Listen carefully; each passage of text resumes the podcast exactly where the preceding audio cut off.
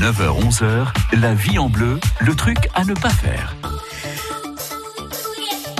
Votre magazine du bien-être prend soin de vous et de votre santé. Le sucre est de plus en plus souvent pointé du doigt. Il est mauvais pour la santé. Pauline Renard, vous êtes sophrologue et naturopathe à Dijon. Le sucre, on ne doit surtout pas en abuser d'après vous. Tout à fait. Alors déjà, pour savoir comment les limiter, il faut savoir euh, bah, les aliments qui en contiennent le plus. Donc pour ça, on a un indicateur à notre disposition qui est l'index glycémique qui euh, détermine l'effet qu'un aliment a sur la glycémie, donc sur le taux de sucre sanguin. Euh, donc plus un aliment va avoir un index glycémique élevé, euh, plus il va augmenter euh, le taux de sucre dans le sang.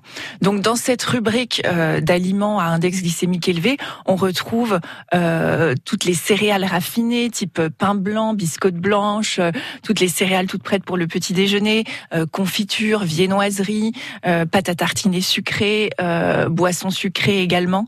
Euh, mais également euh, les galettes de maïs et de riz soufflé, tous les riz précuits. Euh, par exemple, le riz précuit ou le riz long blanc va avoir un index glycémique beaucoup plus élevé que le riz basmati ou le riz complet, par exemple. Mais c'est quoi l'intérêt du riz précuit? C'est juste de gagner 3 minutes ou 4 minutes? C'est ça, c'est ça. Mais la précuisson fait que, en fait, le taux de sucre explose. de la même manière, une pomme de terre qui va être frite ou cuite au four aura un taux de sucre plus important qu'une pomme de terre cuite à l'eau ou à la vapeur euh, qui sera servi en salade, par ah, exemple. mais même cuite au four, parce que oui, oui, quoi que les frites, non, mais c'était surtout l'huile dans les frites. Mais même cuite au four, effectivement, on va euh, on va transformer euh, l'amidon et avoir un, taux de sucre plus important. La cuisson des pâtes aussi, apparemment, quand on les cuit trop longtemps, mm. ça développe du sucre? Tout à fait. Plus on va les cuire, plus le, taux de sucre sera important. Mais de base, des pâtes blanches ont un, un taux de sucre important. On partira plus volontiers sur des pâtes semi-complètes ou complètes, ou bien euh, d'autres céréales euh, naturellement pauvres en sucre comme le quinoa, euh, le sarrasin ou et, le riz. Et on respecte le temps de cuisson sur les paquets indiqué sur les paquets. A priori, c'est peut-être celui qui correspond le plus? Oui, alors on privilégiera du coup la formule al dente. Ouais, mm. d'accord. Donc ça, on en tient compte.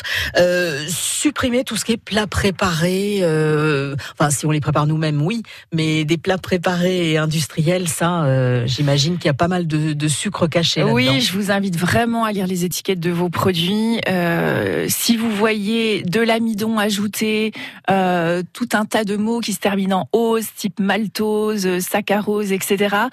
Ce sont des sucres. Donc lisez bien les étiquettes et puis euh, pour vous rendre compte de ce, de ce taux de sucre. Puis vous pouvez aussi regarder euh, les valeurs nutritionnelles au niveau des glucides, dont sucre. Et là, vous allez vous rendre compte au 100 grammes euh, de la teneur en sucre de l'aliment.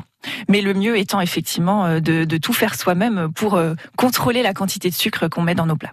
Voilà, ça ne veut pas dire qu'il ne faut plus jamais de la vie manger du sucre. On peut en manger, mais c'est bien de limiter et d'utiliser des sucres plutôt naturels si on en a la possibilité.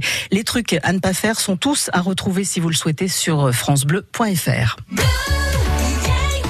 France Bleu Bourgogne.